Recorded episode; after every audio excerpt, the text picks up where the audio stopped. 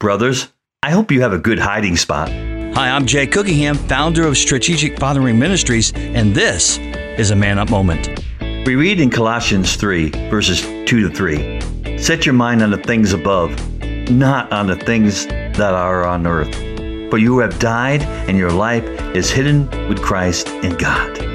When we surrender and give our lives to God, we essentially step into Christ.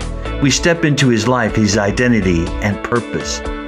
Being hidden with Christ and God means that our past, the old life, is over and done with, and we walk in the new life that He promises. Christ has already paid the price for our sins, and we're now forgiven and accepted by God. This new life is secure with Jesus, and nothing can take it away. This is a powerful and comforting truth. It means no matter what happens in our lives, we can always know that we are secure in God's love.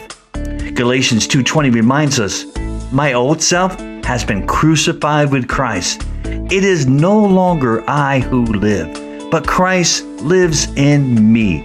So I live in this earthly body by trusting in the Son of God who loved me and gave himself for me." Wow, that is awesome. So if our life hides itself in Christ, then our identity looks like Jesus, who came to show us the way to relate to the Father as a son.